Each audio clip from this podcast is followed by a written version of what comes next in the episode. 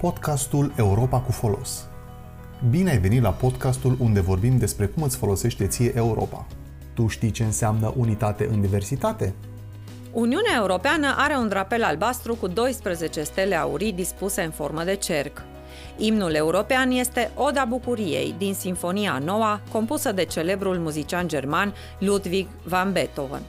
Acest imn fără cuvinte evocă idealurile de libertate, pace și solidaritate pe care Europa le reprezintă.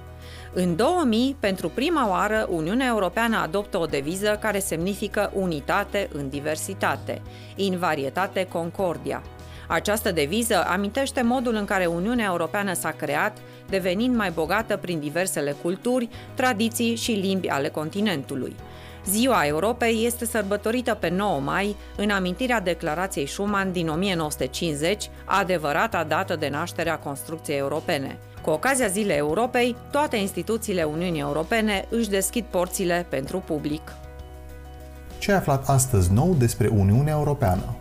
Deviza Unitate în diversitate amintește modul în care Uniunea Europeană s-a creat – și nu uita că poți să depui ideea ta despre cum să arate Europa pe platforma interactivă futureeu.europa.eu. Podcast realizat de Europe Direct Cluj și susținut de Comisia Europeană și Centrul de Voluntariat Cluj-Napoca cu sprijinul UBB Radio Online.